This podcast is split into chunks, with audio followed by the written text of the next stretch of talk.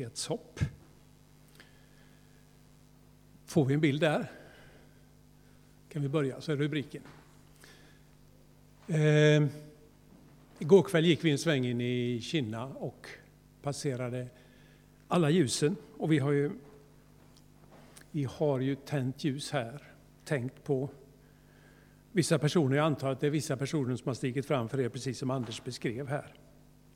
Men jag tänker på att ljuset på gravarna, de vittnar ju också om att aldrig så mycket mörker kan inte besegra ljuset. Det finns ett hopp hela tiden. Och det här vårt evighetshopp som temat är, så är ju hoppet i fokus väldigt mycket. Men när vi närmar oss det eviga perspektivet så är det inte lika rätt att ringa in och vara konkret om vad det handlar om.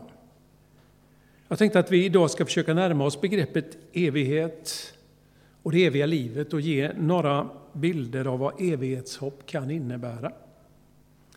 Och jag kommer att börja i Hebreerbrevet. Jag kommer att låna lite texter från Johannes, vad han har skrivit.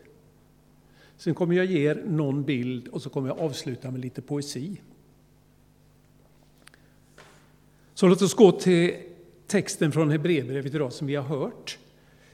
Men jag tänkte först bara ge en miniöversikt av Hebreerbrevet. Ett brev som kanske inte är lätt att läsa. Eh, för man behöver känna till ganska mycket om Gamla testamentet för att förstå vad som sägs där. Men de allra första verserna säger det som ni ser här. Han slår an tonen riktigt. Många gånger och på många sätt talade Gud i forna tider till våra fäder genom profeterna. Men nu, vid denna tidens slut, har han talat till oss genom sin son, som han har insatt till att ärva allting, liksom han också har skapat världen genom honom. Och han, som är utstrålningen av Guds härlighet och en, bild av hans, en avbild av hans väsen, och som bär upp allt med kraften i sitt ord, har renat oss från synden och sitter på majestätets högra sida i höjden. Här är en oerhört koncentrerad text och det är de stora perspektiven som målas upp. Och i fokus i hela Hebreerbrevet så är det Jesus och vad han har gjort som står i fokus. Eh, ni kan plocka fram nästa bild. Det sägs till exempel så här att Jesus var med från början.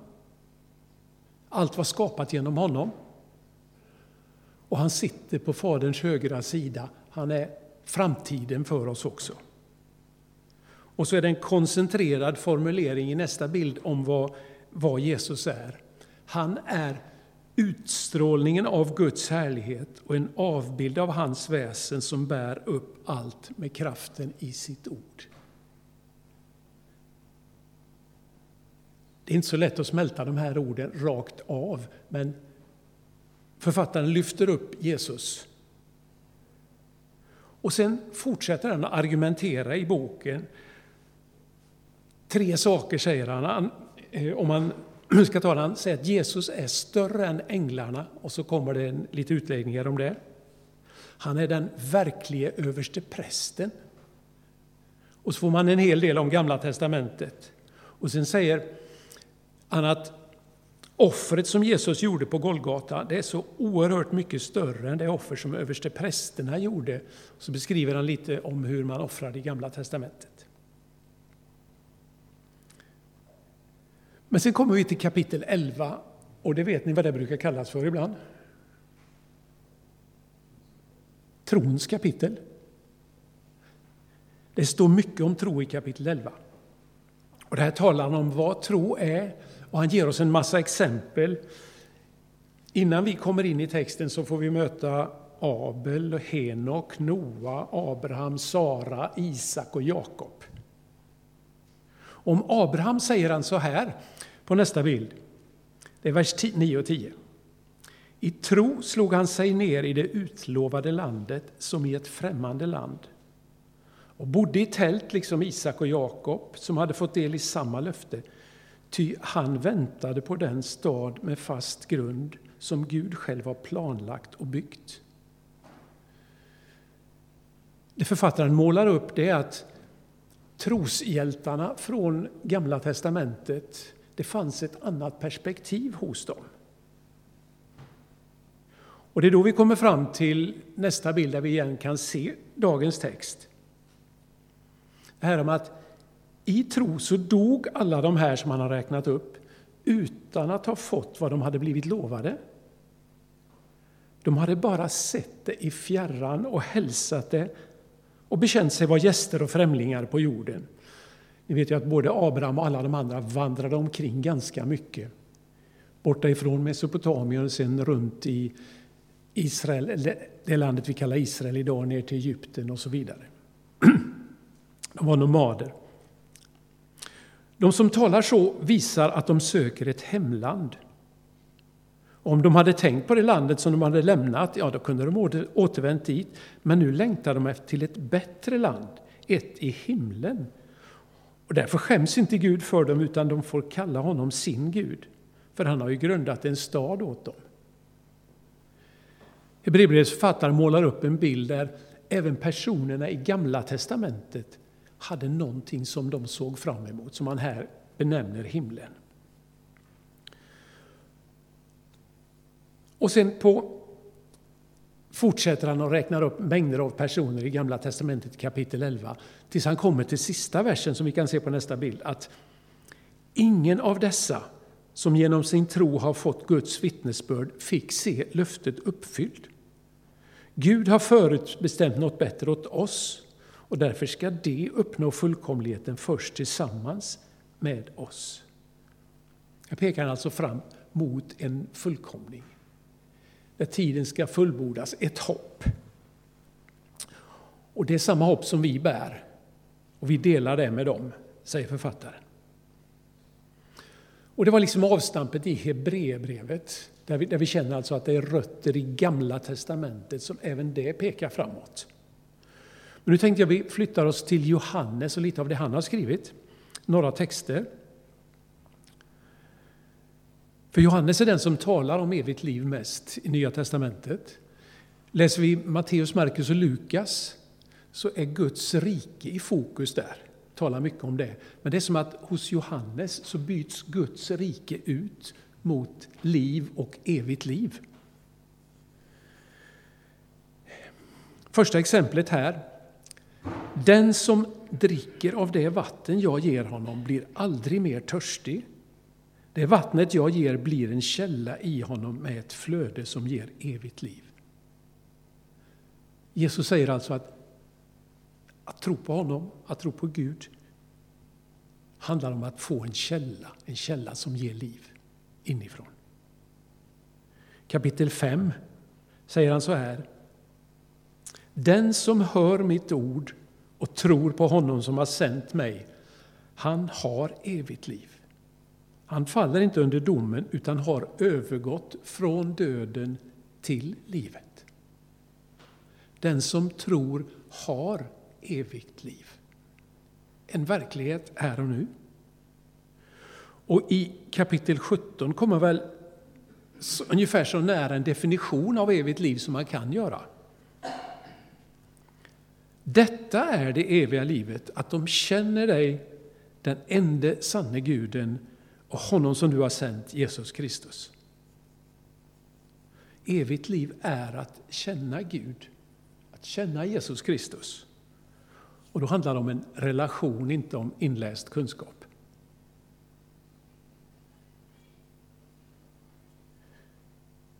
Och i Johannes, i sitt första brev, så skriver han så här. Det som var till från begynnelsen, det vi har hört, det vi har sett med egna ögon, det vi har skådat och till och med tagit på med våra händer, det är vårt ärende, livets ord. Ja, livet blev synligt och vi har sett och vittnar om det och vi förkunnar för er det eviga livet som var hos Fadern och blev synligt för oss. Här beskriver han Jesus som det eviga livet, som ger livet. Hebreerbrevet Johannes. Och nu bara någon fundering kring tid kontra evighet. För jag vet inte hur, hur ni tänker på evigheten, men, men hur relaterar evigheten till tiden? Kan vi på något sätt beskriva tiden? Hur, hur fångar man vad tid är för någonting? Jag är ganska övertygad om att alla som har hunnit få några år på nacken, kanske inte ens behöver vara så gamla som jag, inser att tid kan uppfattas väldigt olika. Ibland så kan ett år gå väldigt snabbt när man tittar tillbaka. Och ibland när man väntar kan tiden kännas oändligt lång, även om man väntar kanske en kort tid. Tiden är på något sätt töjbar.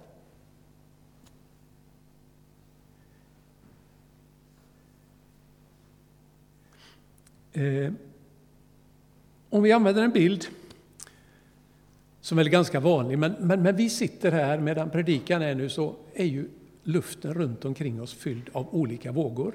Radiovågor, tv-vågor. Som om vi hade en sändare så skulle vi kunna ta in dem och få upp dem här. Fast vi ser dem inte.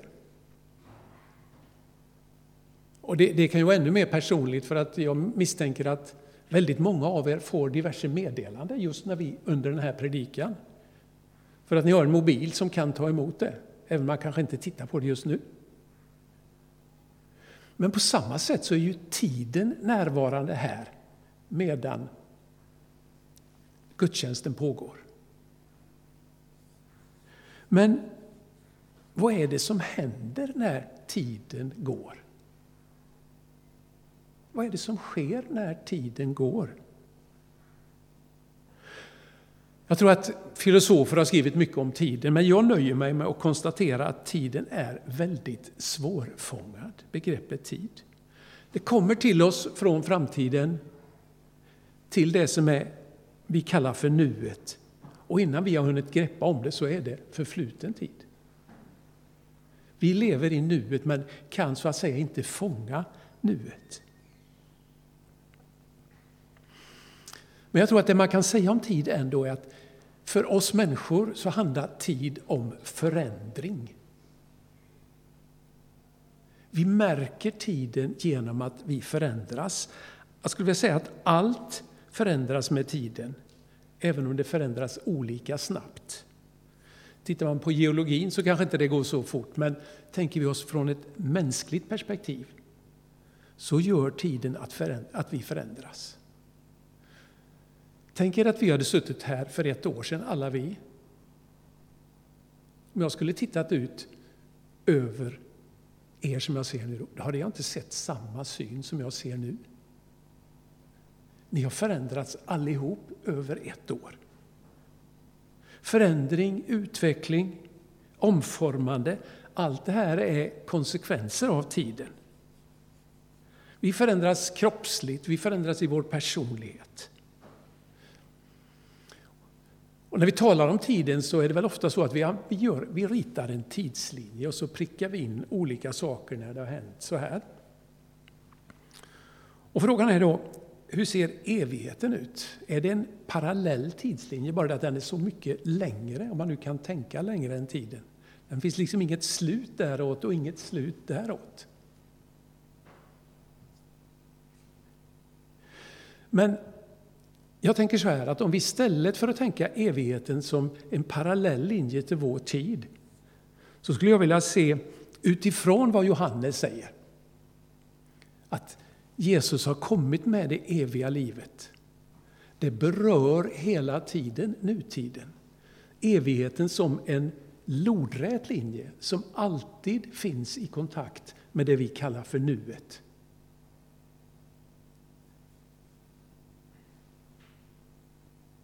Det är liksom evigheten är inte bara någonting som blir en verklighet någon gång långt fram. Utan evigheten finns här och nu. Om vi tittar igen på texterna som jag tog från Johannes. Bara en kort repetition där för att stryka under det här. Det vatten jag ger blir en källa i honom med ett flöde som ger evigt liv. Alltså i tiden. Den som hör mitt ord och tror på honom som har sänt mig, han har evigt liv. Han har övergått från döden till livet. Och detta är det eviga livet. De känner dig, den enda sanne guden, och honom som du har sänt, Jesus Kristus. Och vi försöker ju alltid använda bilder som förklarar eller som på något sätt gör det lättare för oss att hålla samman vad det är. Och jag, en bild som jag har stött på, som jag tänkte visa för er nu, det är där man försöker sammanfatta den bibliska historien. Jag vet inte, går det att läsa? Här finns, eh, ni ser att den är uppdelad i lite olika segment, det kommer snart en förklaring. Men det går alltså från klockan halv ett där uppe, Eden, Adam, Eva, Noa. Eh, det är liksom ganska godtyckliga personer valda. Och så beskriver det undre halvan från klockan tre till nio vad som händer i Gamla testamentet. Och sen sista fjärdedelen är då Nya testamentet och ända fram till tidens slut. Men om man lägger till evigheten till det här i nästa bild så finns evigheten runt omkring allt detta. Givetvis även inne i cirkeln, men jag tyckte det var snyggare med det runt. Och treenigheten, som vi brukar tala om, funnits i alltid, men kliver in i tiden. Och det ni ser där uppe, det är alltså det som beskrivs i skapelsen, att Gud vill forma människor till sin avbild. Han vill skapa människor som har samma karaktär som han själv har och som vi ser i Jesus. Och hur gör han det? Jo, han har nästa bild där. Han talar, och det är därför det är indelat så här, han talar direkt, om vi läser Bibeln, till personer i början. Och går vi vidare i nästa bild så ser vi att han i det som händer sen, här talar han mer indirekt genom sociala strukturer, skrifter, profeter, präster. Det är så att säga Israels historia här. Och i den avslutande delen då talar han direkt genom Jesus Kristus och Anden och indirekt genom Bibeln, förkunnelsen och sakramentet. Och till sist då, vid tidens slut, då får Guds folk leva i evighet. Det här är en bild som ett sätt att beskriva, ett sätt att försöka förstå historien som jag ville dela med er.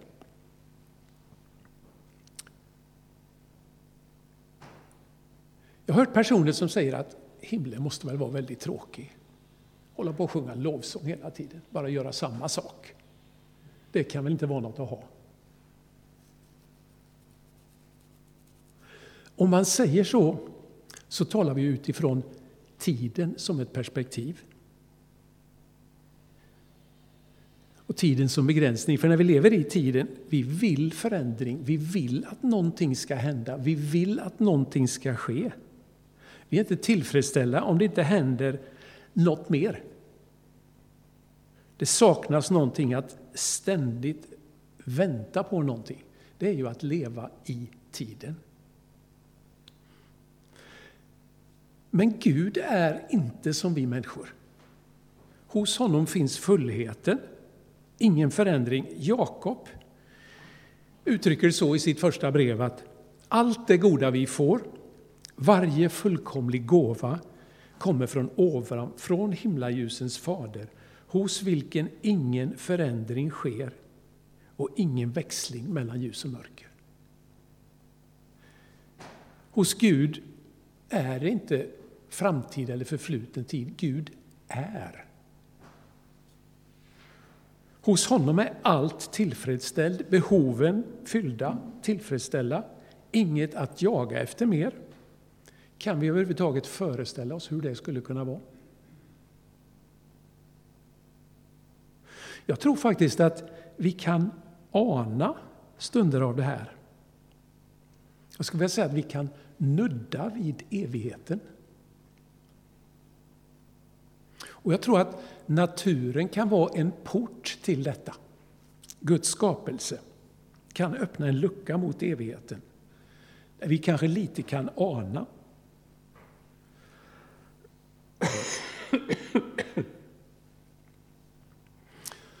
För mig, jag kan ta ett exempel.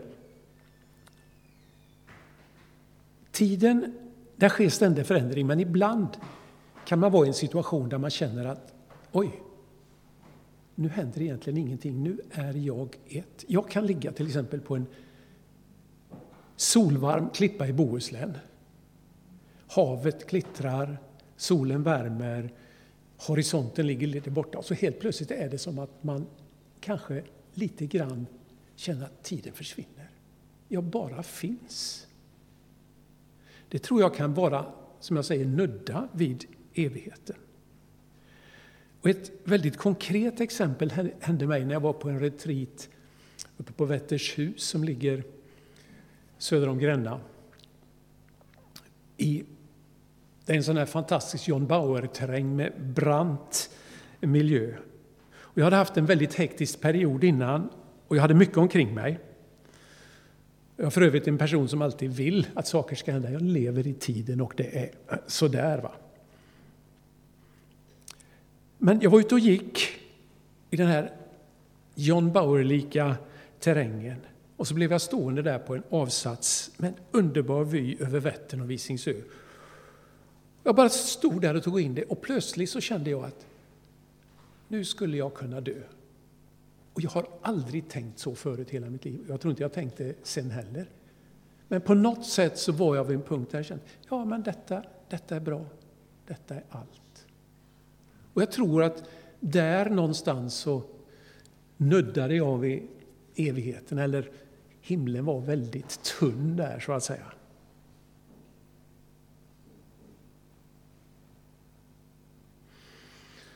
Eh, för att gå mot slutet. Jag antar att ni från predikstolen har hört det här begreppet många gånger.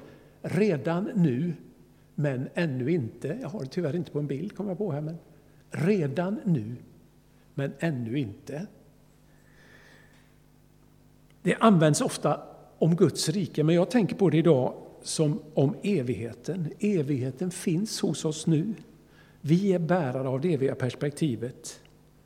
När vi tar emot och förtröstar på Jesus så blir det en källa, som Johannes sa. Vi blir bärare av det eviga livet.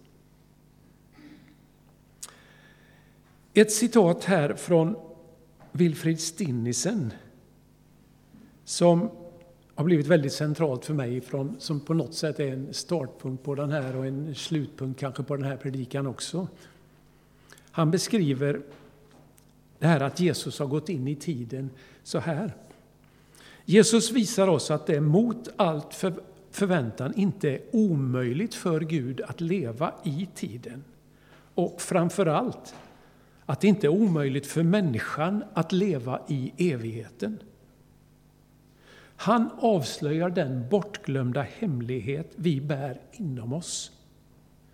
Att vårt innersta är en dörr mot evigheten. Ju mer Kristuslika vi blir, desto mer öppnas dörren redan i denna tillvaro. Vårt innersta en dörr mot evigheten.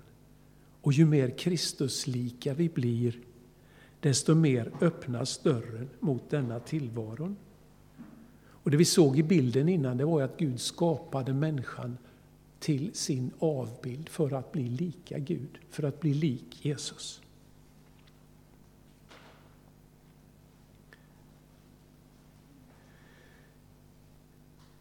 Två små korta fraser från Paulus. Första från Kolosserbrevet där han använder den här bilden. Ni har ju klätt av er den gamla människan och hennes vanor och klätt er i den nya som förnyas till verklig kunskap och blir en bild av sin i Kristus kan vara som att byta kläder. Eller Romarbrevet 12. Anpassa er inte efter denna värld, utan låt er förvandlas genom förnyelsen av era tankar så att ni kan av, så att ni, så att ni kan avgöra vad som är Guds vilja. Det som är gott, behagar och är fullkomligt. Guds mål är alltså att vi. Det är den processen det handlar om att bli en Jesu lärjunge, att följa efter honom. Vi har del av det eviga livet redan nu, men ännu ser vi inte fullkomligheten. Och om jag använder lite teologspråk och lånar vad någon teolog har sagt, definierat evigt liv, så kan vi ta det nästa bild. Evigt liv syftar både på kvaliteten eller karaktären av vårt nya liv i Kristus och på att detta slags liv aldrig tar slut. Mycket kondenserat i en mening. Men jag lovade att jag skulle sluta i poesi, och det tänker jag göra nu. För ibland kan det ju vara svårt att fånga saker i logiska satser. Men med att försöka använda poesi så väcker man, man talar inte bara till förståndet utan man talar till hela människan, till känslor, till associationer och så. Och en strof som dök upp för mig när jag höll på med predikan, det var ur en sång av Bengt Johansson. Jag kan backa den först. En. Du är kärlek lagd i våra händer. Du är våg på våg av barmhärtighet. Du är vinden som kommer från en annan årstid. Du är gryningen som väcker oss till liv och du fyller våra hjärtan med hopp. Fantastiskt fint tycker jag. Vinden från en annan årstid, alltså någonting som vi inte kan greppa. Gryningen, en ny dag som vi inte har sett men som väcker oss till liv. Och det här, här bygger hopp och när jag höll på med förberedelserna för predikan så dök plötsligt ett begrepp upp hos mig och det var himlens pulsslag kom till mig. Jag har ingen aning om var det kom ifrån. Men när jag funderade kring det så föddes det några fraser. Jag tänker mig alltså evigheten som en form av himlens pulsslag. Kan du höra dem? Himlens pulsslag. Varje dag pumpas evigheten in genom universum. Himlens pulsslag slår genom dig. Himlens pulsslag når dig och vill ge dig liv, vill göra evigheten verklig för dig idag. Himlens pulsslag håller skapelsen vid liv, men tvingar ingen. Himlens pulsslag bär allt, ger ande och liv. Lyssna Ta emot och låt evighetens pulsslag få flöda genom dig, få andas liv i dig. Du anar horisonten, den som pulsslagen viskar om. Pulsen som väcker längtan, föder liv, ger perspektiv och lyfter in evigheten mitt i vardagen.